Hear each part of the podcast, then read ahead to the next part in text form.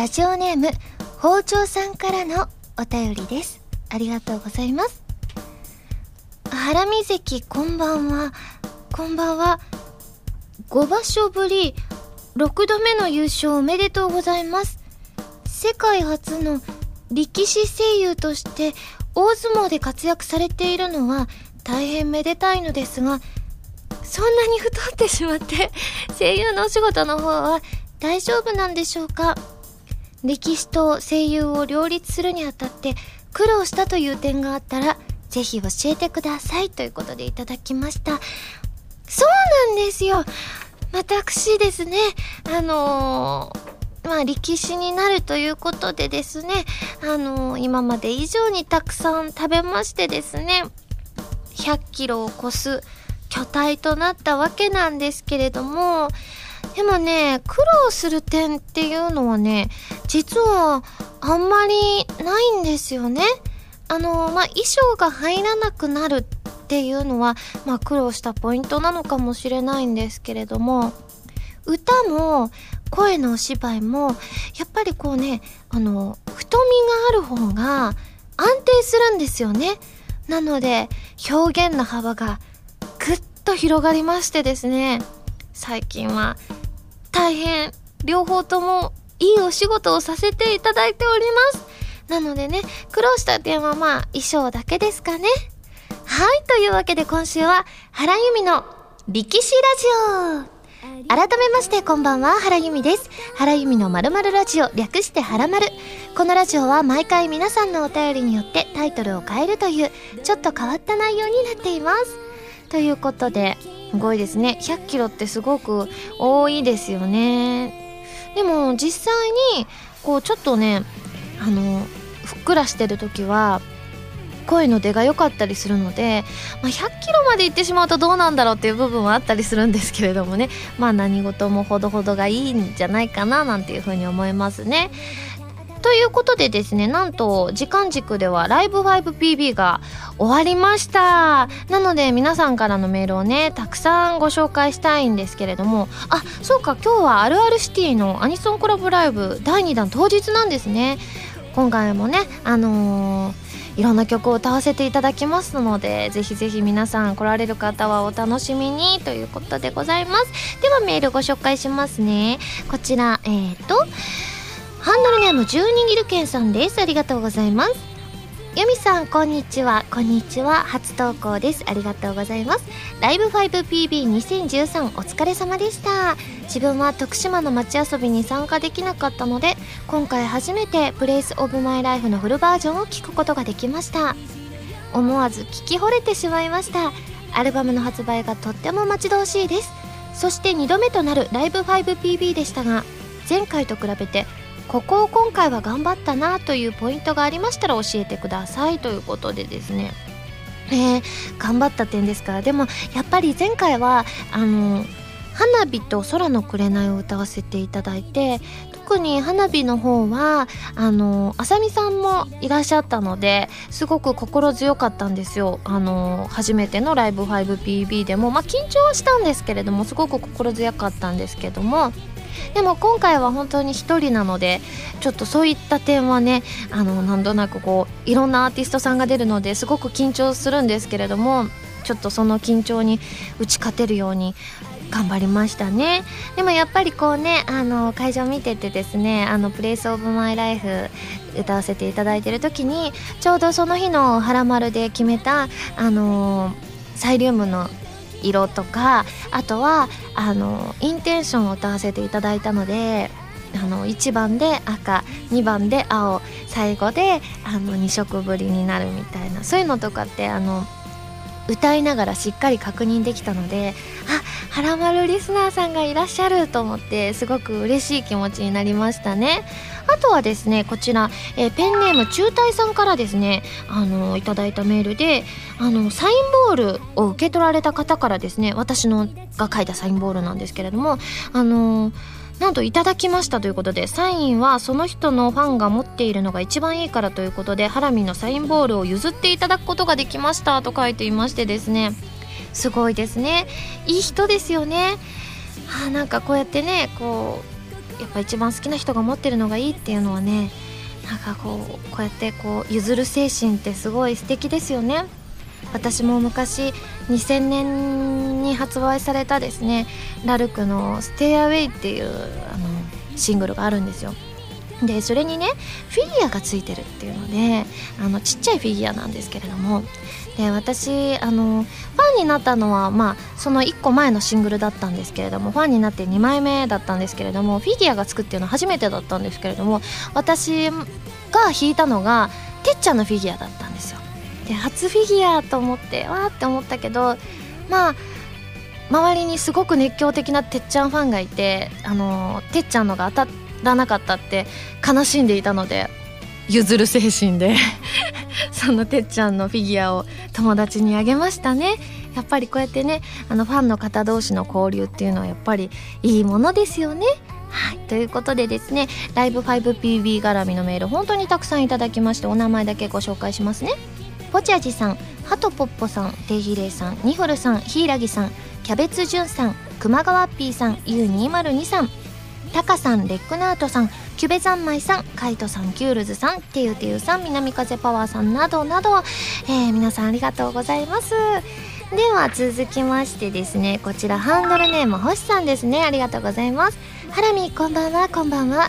プレイスオブマイライフの3種類のジャケット写真が公開されましたね。どのジャケットのハラミーも素敵ですが個人的には通常版のジャケットが飾らない素のハラミーという感じがしてこれまでの CD のジャケットを含めても一番好きかもしれません。ハラミーご自身はどのジャケットが一番お好みですか？また今回のジャケットはどのようなことをコンセプトに撮影されたのでしょうか？ということでいただきましてですね。そうですね。私の一番のお気に入りもこの通常版のジャケットなんですよ。あのいろいろ写真チェックをさせていただく中であのこれが一番好きですって言ったのがその通常版に使われてる写真だったんですけれどもなのでこれが採用されてすごく嬉しいなっていうふうに思いますね。コンセプトはですねやっぱりあの白い衣装の方はあの何て言うんでしょう。曲のイメージとかにすごく合ってると思うんですよ。白っていうのが「プレイス・オブ・マイ・ライフ」にね。あとはやっぱりこの等身大の私を表現している曲でもあったりするのでこの普段着っぽいのもあるっていうのは2パターンあって多分それがコンセプトなんじゃないかなというふうに私は勝手に思っております。では続きましてですねこちらハンドルネーム押しボタンさんですありがとうございます。ハラミこんばんはこんばんは。アルバム発売記念イベント開催決定おめでとうございます。私はハラミーの発売イベントに参加するのは初めてなのでとても楽しみにしています。さてそうなるとどのイベントに参加しようか迷っています。一体私はどのイベントに参加すればよいのでしょうか。ハラミーのアドバイスよろしくお願いしますということで。今回ねあのアルバムの発売記念イベントなんと名古屋に行かせていただくことになって大阪名古屋東京横浜なんですけれども全8会場ですかね。名古屋初めてですよ。あのこのキャンペーンイベントで行かせていただくのはねいつも大阪と東京なのでなので名古屋で何食べようかなってそれすごい楽しみにしているんですけれども。そうですね。じゃあ押しボタンさんはあの家の近くのイベントに参加したらいいかなっていうふうに思いますね。でもその中でも多分いくつか会場あったりするじゃないですか。ミニライブであったり握手会であったりお渡し会であったり。そうですね。あの曲を聴きたいなとかだったら多分ミニライブにしたらいいと思うんですけれどもあのやっぱこう直接話したいわとかだったら握手会かお渡し会なんですけどでもなんか握手会って緊張しますって方もいらっしゃったりするのですごい緊張屋さんだったらもしかして最初はお渡し会とかにしといた方がまだあの緊張具合はマシかもしれませんよ。であとはそうですね。あの押しボタンさんだったらよくメールくださってますのであのこの何て言うんでしょう？あの自分は押しボタンですっていうのを分かるようにアピールしてくださればきっとねあのお話の中でもあなんかメールくださってるなっていうのを分かってる状態でお話できたりしますのでなので別にあの何話そうとかそんなあの細かく考えなくてもあの自然な感じで来ていただけたらきっと楽しい話ができるんじゃないかなというふうに思いますのでぜひぜひ参考にしていただけたらなというふうに思います。では続きまして、えー、こちらタコツボ空想さんです。ありがとうございます。ハラミこんばんは。こんばんは。パセラボ TV で配信されたインタビュー拝見しました。プレイスオブマイライフについて以前の「はらまる」で大阪のことを触れていると話されていましたが今回のインタビューでは1日に7回も家族と電話してしまうエピソードやなんで大阪に東京がないの？発言からも大阪そして家族がハラミーの元気の源なのだなと強く感じました。アルバム発売後に大阪でミンゴスのライブにゲスト出演されますがそこで「プレイスオブマイライフを歌うことになればハラミーにとって特別なものになりそうですね。ところでインタビューの場所は普段アニメ TV を収録されている場所ですよね。インタビューする側の経験を多く積んでこられたと思いますがそれを踏まえてインタビューを受ける側になった時何か新しい発見などはありましたか？ということでその他にもこのパセラボ TV のお話はビメーダーさんからもメールいただいておりましてありがとうございます。そうですね。やっぱりあの私がこう MC 側のをやらせていただくようになってなんか実際自分がインタビューを受ける側の時もいろいろ気を使うようになりましたね。あの私がこういつもね MC とかしててこうもう今でも結構頭の中じゃあ次何を話そうみたいなもちろんお話を聞きつつも次の話をこうぐるぐる考えてたりとか割とこう頭の中はわーってなってる状態なんですけれどもなのでなんか MC の方がより話しやすいようにあのこうなんて言うんでしょう。何かを語るにしてもちゃんとこう何て言うんでしょう。あまり短く終わらせすぎるとね話がねあのその後なんかこう MC の人もあ終わっちゃったってなっちゃいけないのでなるべくこう長く話しつつもこう次の話題につなげられたらいいななんていう風に考えつつなんかインタビューを受けるようになりましたね。その辺りはちょっとちょっとした成長かもしれませんね。では最後こちらラジオネーム水星石のマスターさんです。ありがとうございます。ハラミーさんこんばんはこんばんは。僕の通っていた中学校には森本レオさんの声にそっくりな先生がいました。休み時間が終わった後の英語の授業は子守歌に聞こえほとんどの子が寝ていました。ハラミーさんの通っていた学校で面白い先生はいましたか？ということでいただいたんですけれども。変わった先生はねめちゃめちゃいたんですよあの大阪という土地柄もあるのかもしれないんですけれども本当たくさんいすぎてどなたをあのご紹介しようかなって迷っちゃうんですけれども、まあ、一番あの印象に残ってるのはすごい怒って怒りが頂点になるとあのね前後に飛び跳ねながら怒る先生がいたんですよ。ほんとギャグみたいなんですけどそれは塾の先生だったんですよ。学校の先生じゃなくて。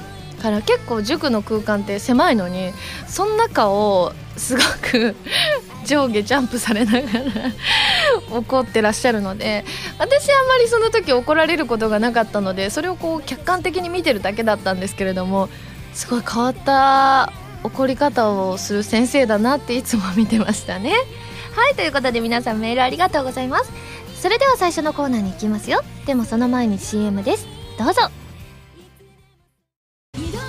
原由美のファーストアルバム「プレイスオブマイライフが2013年12月25日に発売されます。シングル未発売曲1曲アルバム用の新曲3曲を含む全13曲を収録しています。ボーナストラックには花火ソロバージョンを収録。ブルーレイ付き数量限定版 DVD 付き版には「Place of My Life ミュージックビデオも収録されています。皆さんぜひ聴いてみてくださいね。弓手段。このコーナーは全国各地の名産などを私原由美が実際に食べて皆さんに広めていくコーナーです。今回も名産をいただいて最大で星3つまでで採点させていただきたいと思います。それでは名産を紹介します。今回は栃木のメーカーカルビーさんのポテトチップス宇都宮焼き餃子味でございます。これ今回もかなり高得点が期待できますよ。だってポテトチップスあんま嫌いですって人聞いたことないですからね。では開けたいと思います。餃子とかも特に私好きですからね。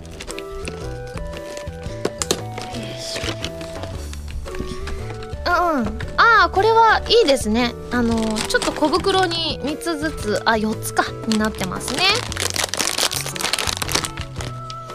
ああ餃子っぽい 匂いがしますね。いただきます。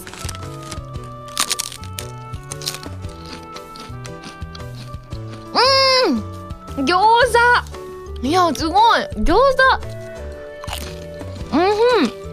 美味しいですね。あの餃子の皮っぽい成分ももちろんあるんですけどどちらかというと中に入っている具の風味っていうんですか？がすごい効いてますね。うん！美味しい！美味しいですねこれは。やっぱポテトチップスはどんな味でも美味しいですよね。はいということでごちそうさまでした。早速採点をしちゃいたいと思います。ユミシュランの評価は、星。2.9です。ということでですね、ぜひとも、えー、宇都宮に行かれた際にはぜひぜひ、えー、この焼き餃子味皆さんも食べてみてください、えー、では今回も感想を生 CM として披露したいと思います。餃子といえばでもね私を登場させるのが一番いいかもしれませんね。それでは参ります。CM スタート。お腹すいた。お腹ペコペコやからがっつりとしたお城の餃子が食べたいな。でももう11時やから閉まってるよな。ハラミハラミ。僕がいいものあげるよ。何？ハラマルくん。ポテトチップス宇都宮焼き餃子味。ありがとう、はるまるくん。これで深夜の上を防ぐね。カルビーのポテトチップス、宇都宮焼き餃子味。はい、ということでですね、我が家にはらまるくんがいたという設定でございます。皆さん CM いかがでしたでしょうか？このコーナーでは全国の名産情報を募集しています。名産をお送りいただくのではなく、どこの何が美味しいかといった情報をメールでお送りくださいね。以上、ゆみしらんのコーナーでした。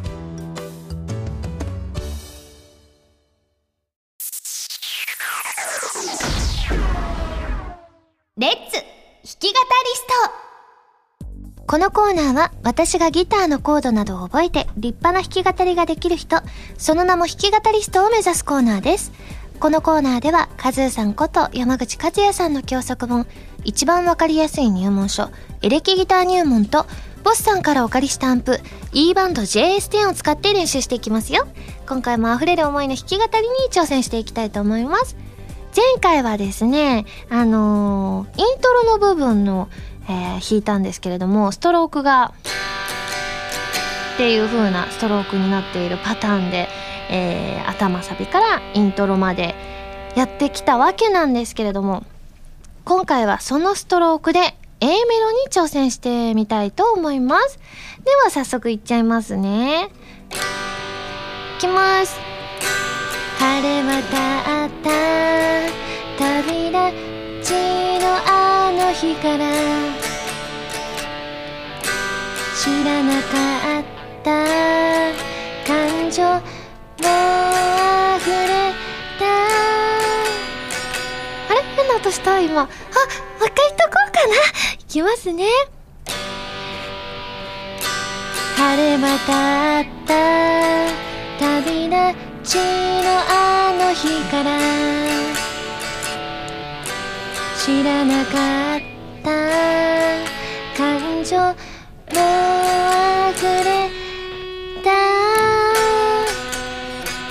変だけどでも間違えてないからきっとチューニングの問題かな。はい、ということでですね、次回は難しかった B メロに挑戦していきたいと思います。以上、レッツ弾き語りストのコーナーでした。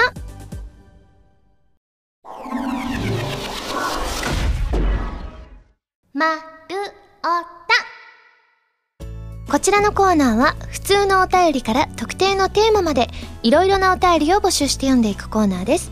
募集していたテーマはこちらの3つです。まずクリスマスの過ごし方そして宝くじが当たったらやってみたいことそして星さんから頂いたテーマの「こんなハラマルは嫌だ」という大喜利でございます。ではまず、えー、クリスマスの過ごし方から参りたいと思います。こちらハンドルネームたけさんです。ありがとうございます。原さんこんばんは。こんばんは。大学時代に3年ほど某大型量販店のおもちゃ売り場でアルバイトをしていた時のことですが思い出深いクリスマスとして記憶に残っております。12月20日を過ぎると夕方にはプレゼントを買いに来られる、えー、父兄の方々が増え祝日の12月23日または12月24日が土日と重なると、えー、朝から混雑しますね。プレゼント用包装にリボンがけ、えー、商品の補充と、てんてこまいになる上目玉商品の売り切れかっこ1日分に関するクレームが入ったりと肉体的にも精神的にも疲労困憊といった感じです。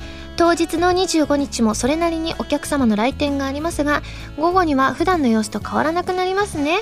ただ閉店した後はすぐに店内をお正月向けの飾り付けに変更するのでそれが終わってから初売りまでつかの間の休息になります。ということで。大変ですよねこういうお仕事なさってると。その他ケーキ屋さんとかもきっとね忙しくなるんじゃないかななんていうふうに思うので。まあねクリスマス仕事ですっていう方は結構ね前回も紹介させていただいていらっしゃるんですけれども特に忙しいっていうのはね大変ですよね。では続きましてこちらハンドルネームあらたかさんです。ありがとうございます。今回の話題惨めなクリスマスの過ごし方についてですが惨めがついちゃいましたか？以前一人で新宿のイルミネーションを見に行った経験があります。そこにはひときわ目立つオブジェがあり多くの人が並んでいたので自分も並んでみることにしました。どうやらオブジェに人が入るとセンサーが反応してライトアップされる仕組みのようです。そしていよいよ自分の番になりオブジェに近づくと2つの台が置いてあることに気づきました。その時私は全てを察しました。そのオブジェは2人が同時に台に触れ手をつなぐことで初めてライトアップされる仕組みだったのです。そんなことぼっちの私にできるはずもなくそそくさとその場を去りました。真冬の寒さよりもカップルや親子連れの視線が厳しかったとあるクリスマスの思い出です。ということで。私もこれ見たことありますよ。ちょうどあのあれですよね。サザンテラスのところにあの毎年あの綺麗なイルミネーションが、えー、できるんですけれどもその中にこうクリスマスツリーの形をしたでっかいのがあるんですけれども確かにこれ並んでる人がカップルしかいないので私もあの遠目から見るしかしたことないんですけれどもちょっと一人で並んじゃったら確かにちょっと気まずいものがありますよね。では続いてハンドルネームレスキューさんです。ありがとうございます。ハラミこんばんは。こんばんは。僕のクリスマスは毎年家族で揚げ物パーティーを開いています。七面鳥なんて高価なものは安くてうまいが一番が心情の我が家庭には似合わないので鶏の唐揚げをはじめとんかつやカキフライなどいろんなものを揚げては食べ揚げては食べです。かっこ笑い。その時は僕も手伝いをしたりするんですが揚げ物って難しくて必ず油でやけどしちゃってそれも毎年の恒例行事です。あと僕の誕生日が12月18日なのでそのお祝いも合同で行っています。プレゼントとケーキが一緒の扱いになってちょっと損した気分ですけど毎年忘れずに必ず開かれるのはちょっと嬉しかったりもします。家族と過ごすなんてベタで面白みがない気がするかもしれませんがクリスマスは僕的には一番楽しみな日なのですということでいただきましていいですよね。あの家族と過ごしますっていうのは前回もご紹介したんですけれども揚げ物パーティーっていいですよね。こんなだってね唐揚げとんかつカキフライとかいろんな種類の揚げ物が食べられるなんて私も行きたいですよ。いいですね。大概一品だけじゃないですか。あの一食につき唐揚げとかとんかつとかカキフライとか。このこんなにもたくさんね作ってきっとお母さんとか大変かもしれないんですけれどもすごい素敵なクリスマスですね。では続いてですね宝くじが当たったらやってみたいことをご紹介します。こちらラジオネームノラルさんです。ありがとうございます。ハラミこんばんはこんばんは。僕は家の庭に小さい防音スタジオを作って機材を揃えてみたいです。やっぱり普通の部屋だとアンプで音を出すにも限りがあって少し物足りなさを感じていてかといってスタジオを借りるお金もないのでいっそのこと防音スタジオを作ってしまいたいと常日頃から思っているのです。ということでいいですよね。高そうですけどね防音スタジオって。でやっぱりそういうスタジオとか作っちゃうといろいろ欲が出てそれをまた撮りたいわとかなったら機材ってすごいお金かかるって言いますからね。ちょっと思ってる桁と違ったりするんですよ。うん千万とかだったりするので。でも宝くじがあったら確かにできますね。では続いてハンドルネームアニキンさんです。ありがとうございます。私がもし宝くじで1億が当たったとしたら絶対に一時払い就寝医療保険に入ります。この保険は一括で一生涯の入院や手術を保証してくれるだけでなくいつでも契約を解約すると払い込んだ保険料の90%ぐらいが戻ってきます。要するに医療に対する保証外と貯金の両方の機能が備わっているわけですがめっちゃ保険料が高いので宝くじで当たった当選金を保険料に充当できればと考えていました。ただあまりにも健康な体じゃないと保険には入れませんので健康には気をつけましょう。ということですごいこんなのあるんですね。保険はね自分も昔勉強してたりしたのでちょっとはわかるんですけれども払い込んだ90%ぐらい返ってくるのはかなりいいですよね。しかも一生涯の入院と手術の保証っていいですよね。でもやっぱりね保険料はやっぱこういういいやつは高くなっちゃいますよね。でも宝くじ当たったらそれで使っちゃったらすごいいいですよね。なんか老後とかなんかあと自分がね万が一の時があってもそういう入院とか手術とか高かったりするじゃないですか。それはやっぱ保険の魅力ですよね。続いてラジオネームゆずんさんです。ありがとうございます。ハラミこんばんはこんばんは。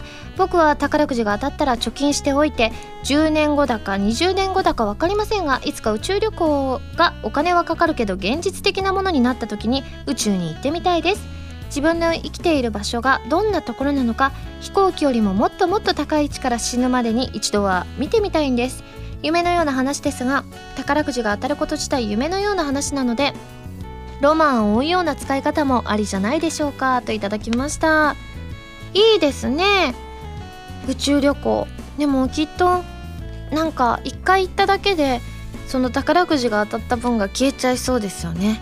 きっとなんか何千万とかじゃいけないんじゃないかななんていうふうに思いますけれどもでもその他にもゲルマン人さんも宇宙旅行行ってみたいって書いてましたのでねやっぱりみんなの夢なんですね。ではこちら、えー、こんなはらまるは嫌だという大喜利今回もたくさんご紹介させていただきたいと思います。では参ります。ハンドルネームもつくろさんからいただいたこんなはらまるは嫌だ。レッツ弾き語りストのコーナーで練習している楽器が木魚。これは確かに嫌ですね。私あの木魚の存在をね知らなかったんですよ。木魚って何ですかって聞いたらもしかしてこの聞いてらっしゃる方も知らない人いるかもしれませんからね。なんかあのこの仏壇とかに置いてあるなんかボンボンボンボンって太鼓みたいなやつだそうですよ。続きましてラジオネーム水星石のマスターさんです。ありがとうございます。こんなハラマルは嫌だ。番組冒頭で「ミキティー」ならぬ「ハラミー」と叫んで番組スタート。すごい。これはいいですよね。ミキティーっていう人面白いですからね。続いてペンネーム南風パワーさんの「こんなハラマルは嫌だ」ハラミーが3日間食事を与えておらず飢えた野獣と化しているワイルドハラミー。もう3日間とか多分無理でしょう。もうスタジオに来れてないですもん多分。続いてハンドルネームアニキンさんの「こんなハラマルは嫌だ」放送がスロー再生 これはもう嫌ですね。だってそれでなくてもね長い時50分ぐらい行ってたりしますからね。もういつまでたっても寝れないってなります。続いてラジオネーム愛の風さんの「こんなハラマルは嫌だ」毎回ゲストがハイド。これは嫌っていうのはまあ緊張するっていう意味では嫌なんですけれどもでもこんな幸せなことってないですよね。きっと毎週会ってたら仲良くなれますしね。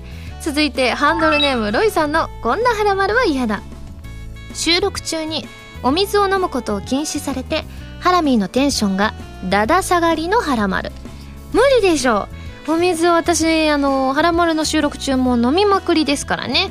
続いてラジオネーム水星石のマスターさんのこんなハラマルは嫌だ。高純を飲みながら放送している。なんかでもツヤツヤになりそうでいいと思いますけれどもね。ラジオネームゆずんさんのこんなハラマルは嫌だ。メール採用された方の中から毎週抽選で1名がイベントで金。嫌ですよイベント来てくださいよ。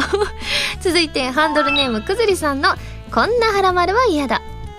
なぜかハラミーの声に匿名希望用の加工が入っている。嫌ですよ。なんか悪いことしたみたいです。続いてハンドルネーム灼熱さんのこんなハラマルは嫌だ。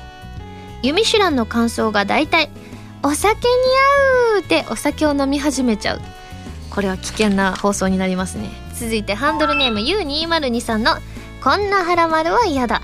弾き語りストが課題を完璧にこなすまで終わらないもう全然一晩かかっても終わらない日ありますよ。結構最近はねあのすんなり言ってますけれどもかなりね危ないラインで OK いただいたやつもありますからね。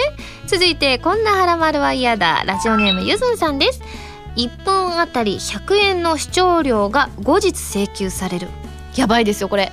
50分ぐらい行ったとしたら5000円ですよね。いやこれは良くないですね。だって月々にしたらうん万いることになりますよね。2万とか？それはよろしくない。みんな気がなくなっちゃいますからね。続いてハンドルネーム深爪ゴリラさんの「こんなハラマルは嫌だ」放送時間が毎週水曜日28時。これは嫌でしょ。だって水曜日皆さんねお仕事してこうちょうど真ん中だったりするから28時ってことは1時2時3時4時 ?4 時になるんですか？それはもうなんかもう早く寝てむしろ早起きして聞く方がいいかもしれませんね。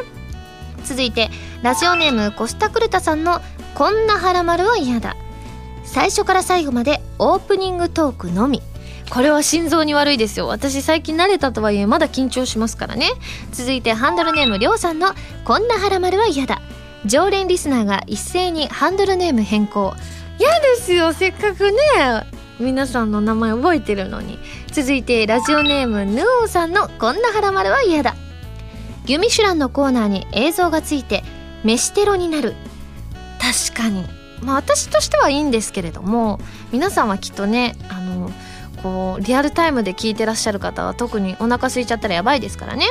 続いてハンドルネームひーさんの「こんなハラマルは嫌だ」オープニングで決定した番組タイトルが「ただしイケメンに限る」それちょっと嫌ですねちょっとね。ハンドルネームカボスサワーさんの「こんなハラマルは嫌だ」トーク中によく親父ギャグを言ってその度一人で爆笑するハラミ。嫌ですね。それあの誰もついてこれないですからね。続いてハンドルネーム星さん。これたくさんあの送ってくださってましてちょっとどれも面白くてガガガッとご紹介します。こんなハラマルは嫌だ。ハラミーと番組スタッフがまだ打ち解けられていない。もう1年以上やっててそれはさすがに切ないですよね。続いてえー、星さん。こんなハラマルは嫌だ。ハラマルくんがふなっしーを差し置いて千葉県船橋市の公認キャラクターに選ばれる。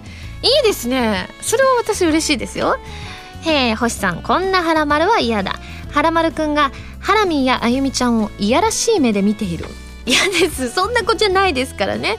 続いてもう星さんのこんなハラマルは嫌だ。ハラマルくんの口癖が「はは これは有名どころですからそこを敵に回してはいけないでしょうという感じはしますけれどもね。ハンドルネーム星さんこんなハラマルは嫌だ。リスナーからのお便りが電書バトで届けられる。これ大変ですよ。今回とかも前回とかもね300通以上いただいてたり今回も200通以上いただいてたりしますのでね。続いて、えー、こちらも星さんこんなハラマルは嫌だ。メインパーソナリティを原家一家がローテーションで務める。これは面白いですけどきっとお母さんあたりは恥ずかしいって言って出てこないでしょうね。続いてもハンドルネーム星さんのこんなハラマルは嫌だ。英語の聞き取りのクイズを出したら正解者がいない。これ実際ありましたからね。確かにちょっと切ないものがありましたよね。ではこちら最後ハンドルネームタンタントさんの「こんなハラマルは嫌だ」でもやっぱりどんなハラマルも大好き。いいですね2週にわたってたくさんお届けしたんですけれどもやっぱり最後これで締めれたのはいいですよね。はいということで皆さん本当にたくさんありがとうございました。ではですね募集するテーマは、えー、前回に引き続きこちらになります。まず私に出したいクイズ。問題と回答を1通のメール内に書いていただいて回答はちょっと改行して開けて書いていただけると嬉しいです。そして知っていると自慢できるちっちゃい小ネタ。そしてゆきてさんからいただいた落ち込んでいた時の気分転換の方法。ということでよろしくお願いします。あとは、えー、これをテーマに知ってほしいというテーマのネタも募集しています。あとは自炊のメニューも募集させていただいておりますのでよろしくお願いします。丸太ではテーマのお便りからそれ以外のものまでいろいろなお便りを募集していますよ。どしどしご応募ください。以上丸太でした。今井あさみの4枚目のアルバム「この雲の果て」が好評発売中です。シングル未発表曲2曲アルバム用新曲3曲を含む全13曲を収録。ブルーレイ付き数量限定版 DVD 付き版には「この雲の果て」ミュージックビデオも収録されています。皆さんぜひ聴いてみてくださいね。お腹すいたお腹ペコペコやからがっつりとしたお城の餃子が食べたいな。でももう11時やから閉まってるよな。ハラミハラミ。僕がいいものあげるよ。何？ハラマルくん。ポテトチップス。宇都宮焼き餃子味。ありがとうハラマルくん。これで深夜の上を防ぐねカルビーのポテトチップス宇都宮焼き餃子味。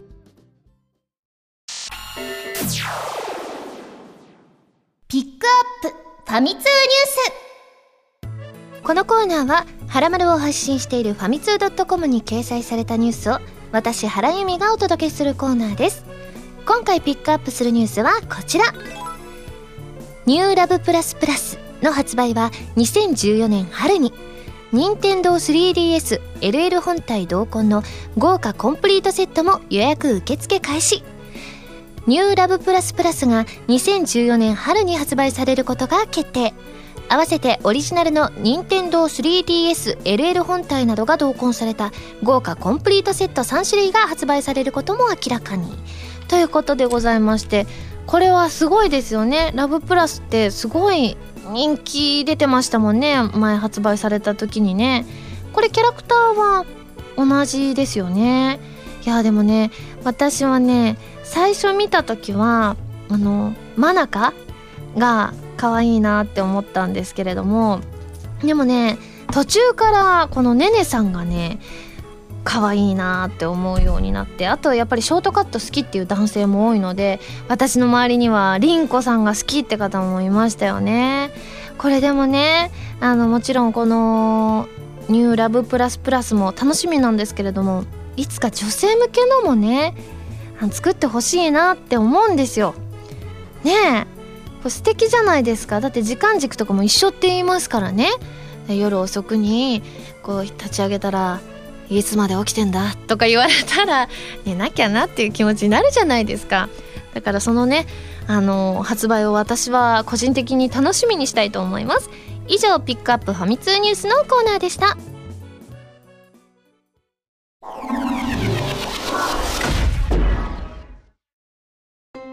エンディングです。それではここでお知らせです。私のファーストアルバムの発売が決定しました。タイトルは「プレイスオブマイライフ発売日は2013年12月25日です。ブルーレイ付き数量限定版 DVD 付き版通常版の3種類があります。ぜひご予約をお願いします。そして今井あさみさんのセブンスソラライブの大阪公演にゲスト出演することになりました。12月29日日曜日に大阪ビッグキャットで行います。皆さんぜひぜひ見に来てください。番組では皆さんからのメールを募集しています。普通歌はもちろん各コーナーのお便りもお待ちしています。メールを送るときは題名に各コーナータイトルを本文にハンドルネームとお名前を書いて送ってくださいね。メールの宛先ははらまるのホームページをご覧ください。次回の配信は2013年12月14日土曜日になります。それではまた来週土曜日にハラマル気分でお会いしましょう。お相手は原由美でした。バイバーイ。